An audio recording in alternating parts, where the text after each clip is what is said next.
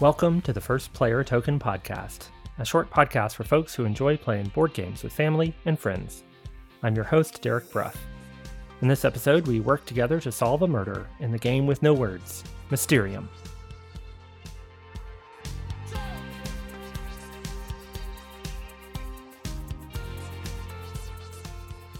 Have you ever heard of a game that sounds so good you find yourself ordering a copy from Poland because the US edition hasn't come out yet and you want it right now? Probably not, but I'm the kind of guy who does that kind of thing.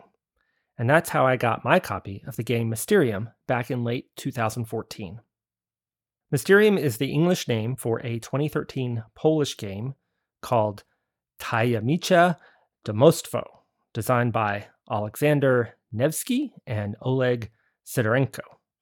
I have no idea if I pronounced that title correctly, but it loosely translates as Mysterious Homestead, according to Google Translate at least. I'm just going to call the game Mysterium.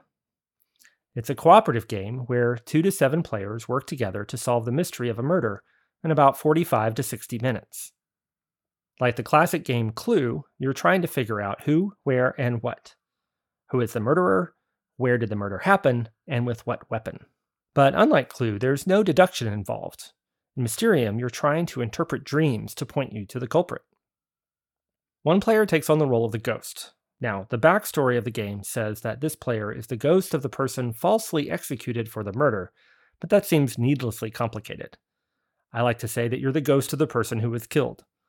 The other players take on the role of investigators, spending the week in the now haunted house where the murder took place. Each night, the ghost sends dreams to the investigators, pointing them to the who and the where and the what. Those dreams take the form in the game of a stack of oversized cards, each depicting some fantastical or surreal scene. Each round, the ghost player draws a hand of seven of these dream cards and selects the ones that will point the other players to the elements of the crime. This is why I could play the original Polish version of this game. The game has no words, it's all done through pictures. At the start of the game, you lay out a set of cards, each depicting a different possible murder weapon, along with cards depicting various locations in and around the house where the murder might have taken place, and cards showing a different number of potential suspects. Each player is secretly assigned a combination of these three cards weapon, location, and suspect by the ghost. During the first round, the ghost will give dream cards to each player from their hand, trying to nudge each player toward the weapon assigned to them through the pictures on the dream cards. So this game is completely visual, but let me see if I can describe an example here. Let's say you're the ghost and you're trying to direct one of the players to the frying pan, since that's the weapon that they've been assigned. You have seven dream cards in your hand. Do you give the player the one with the metal robot spider thing on it to point them to the fact that their weapon is a metal weapon, the frying pan? Do you give them the card with the fancy, well dressed couple walking out of the mouth of a giant fish because you can use a frying pan to cook a fish?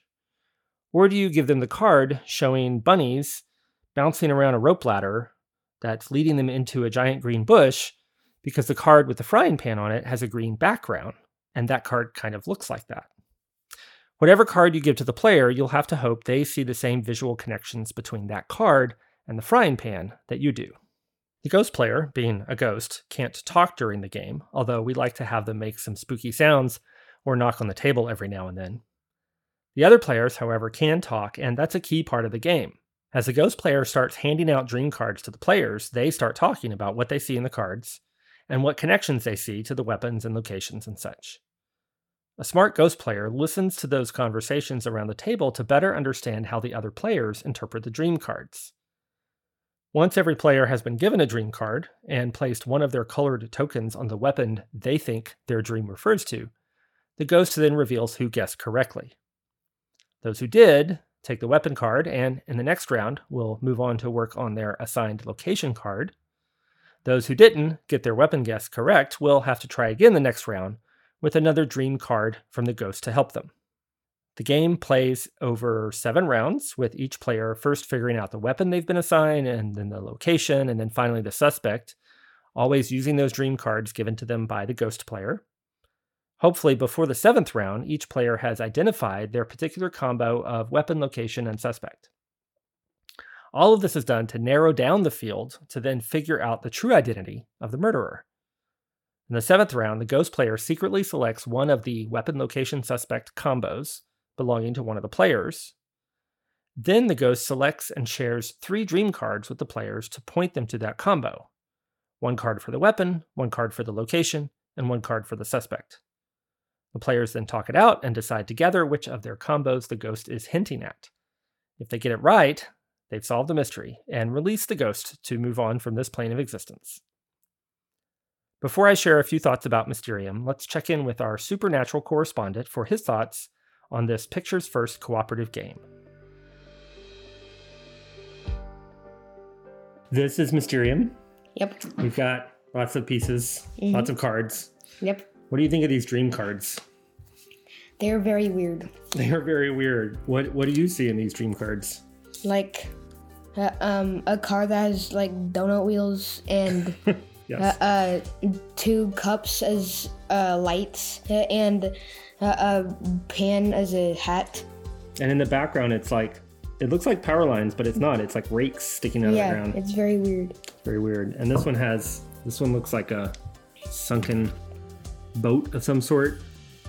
And there's a a diver, except he has a bright red heart on his chest, and he he has like two weird Egyptian cats with him.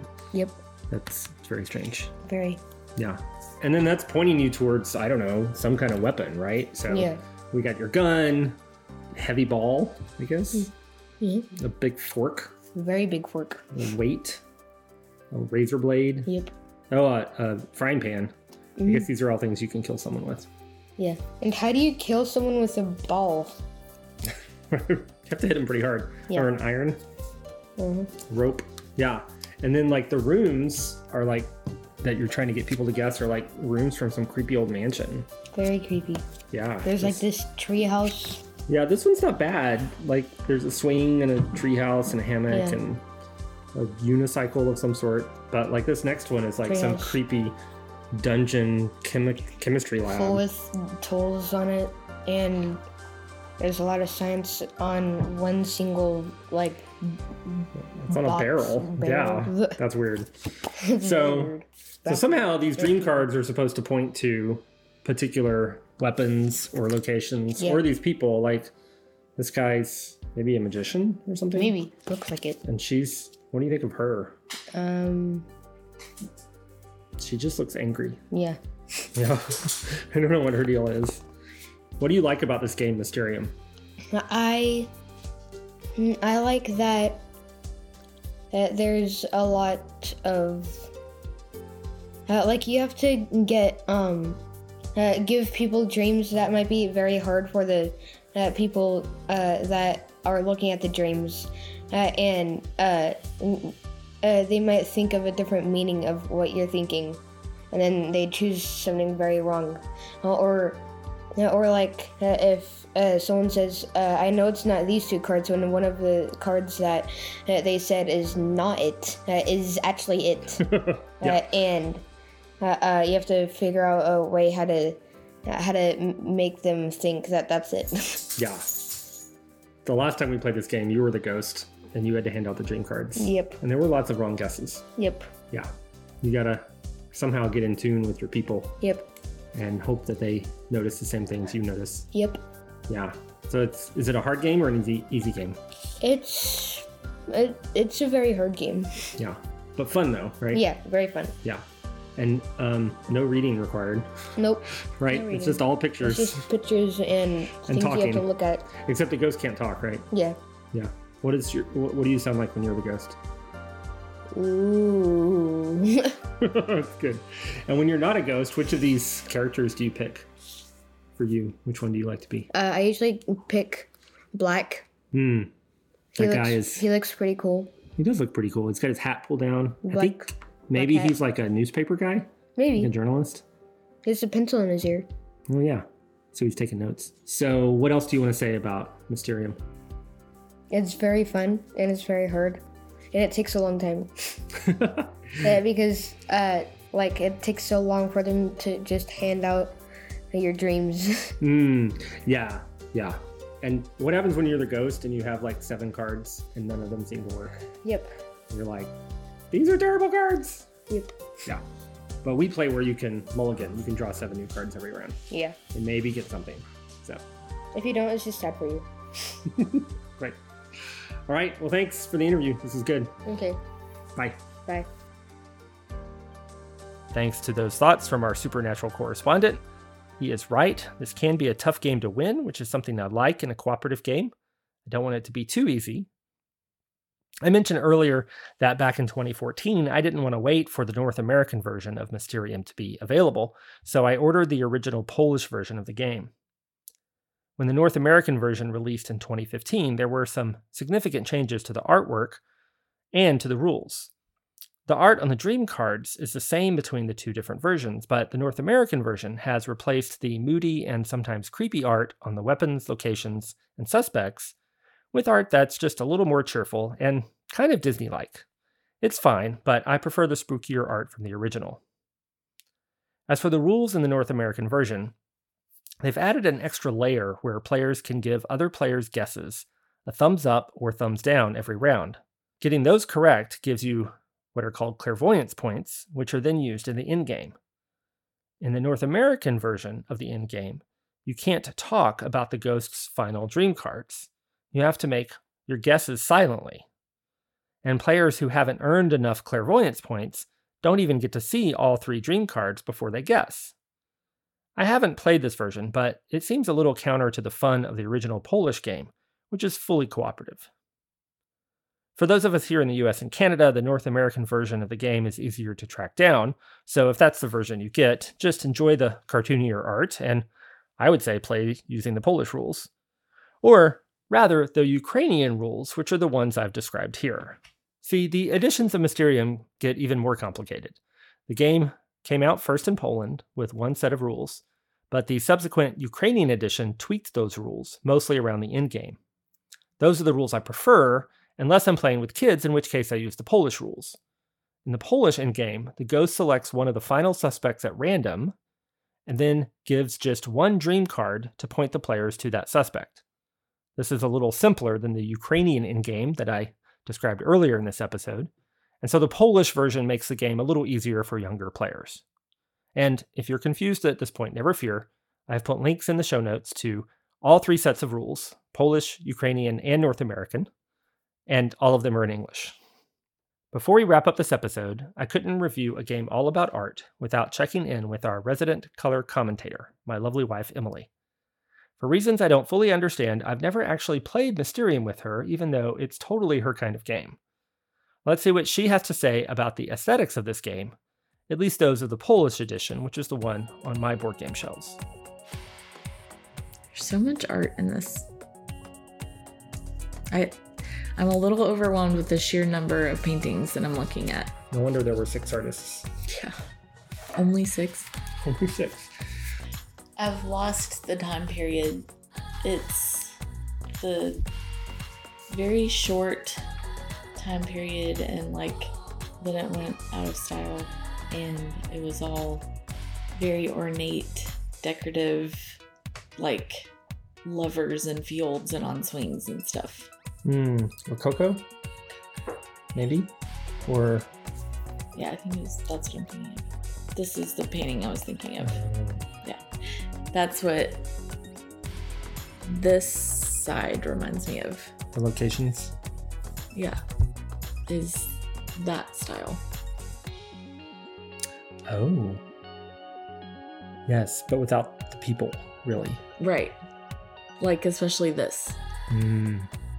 Like, it's all the buildings are very fancy and detailed. It's almost like, Ornate. right? Ornate. They're ornately decorated. and the way it's painted is very light filled and shiny, Hmm. you know, and A little misty. misty. yeah. yeah. everything kind of looks like it could be a real place in the places Hmm. like Nothing's completely fantastical. but it's still very fancy and detailed Yeah. especially this I What- call that the hunting room. the hunting room It's yeah all- most of the pictures are pictures paintings of it's like a room full of paintings of hunting scenes. Or like early colonial Hmm. idealism with the mom reading to her baby. Yeah. Well, while dad is out hunting, Right. mom's got to be doing something useful. And I like how the painting studio has a picture like a study of the hunter. Oh, it's like a Wait, callback to the. looks like the painting of the hunter in the trophy room. Mhm. I never saw that before. And certainly, the dream cards cover a lot of different genres of content, I should say. And some of them look a little steampunky, and some definitely do not. And I don't like some of them are- look just like dreams, hmm but others of them look like nightmares, and I don't like it. yeah, But they're a little disturbing. And others are just look like Dali could have made them. I was going to ask would, would you consider many of these to be surrealism? Yeah. What not, makes something not all of them, but Okay. some of them. what makes something surrealistic? it's sort of the idea is is that its composition is painted and or created in such a way that it looks real but it's impossible. So something uh. about it is impossible. Like Dali's famous melting clock faces. yes. It looks like, they're all very realistically rendered. Right? and likewise there's this weird apple that On a pillar with some looks like needles sticking into it. worms are like this little worm has glasses on Oh, he does. and he's climbing up this Oh, column. and he has friends behind him. I Mhm. thought that was all one snake, but you're right. It's like four little inchworms. and it looks like they're about to eat the apple that is leaking some sort of black Right. substance. But the apple is gold. Like it's very strange. like it's a it, it's a sculpture of an apple. All of these elements are real elements, but when you put them together like uh, this, Oh, yeah, it's very strange very strange. and Yeah. dreamlike.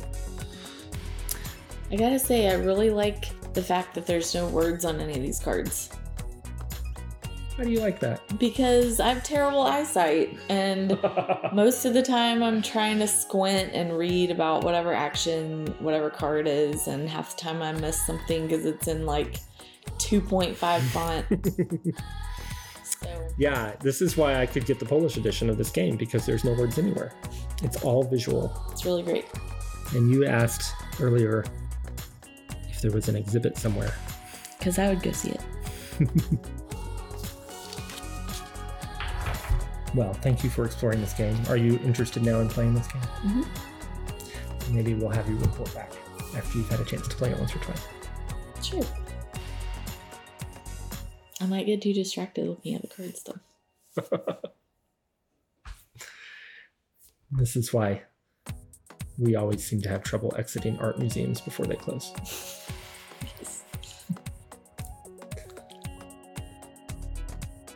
Thanks for that color commentary, Emily. Now I know what the Rococo style is all about. Emily reminded me that I didn't mention the artists for this game earlier when I mentioned the designers.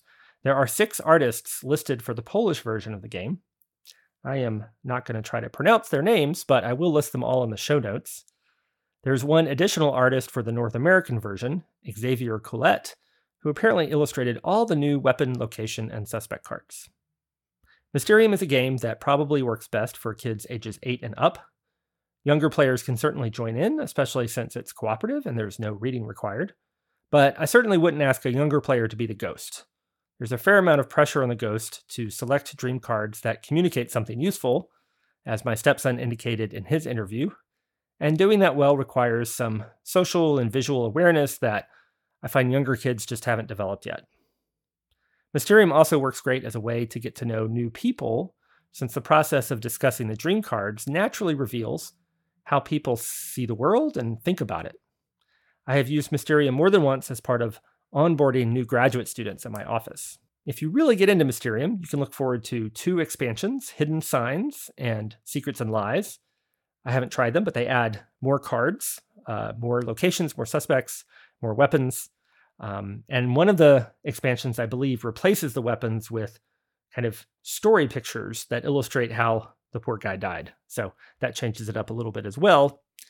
And if you're on the fence and you're not sure if Mysterium is for you, you could start with Mysterium Park, which is a spin off game that came out a couple of years ago. It's a simplified version of the game that takes about half the time to set up and play.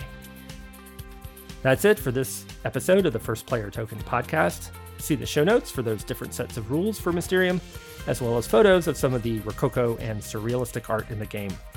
Please rate and review this podcast wherever you listen to it, and, you know, maybe share it with a friend too. I've been your host, Derek Bruff. Thanks for listening. Now it's time to play some games.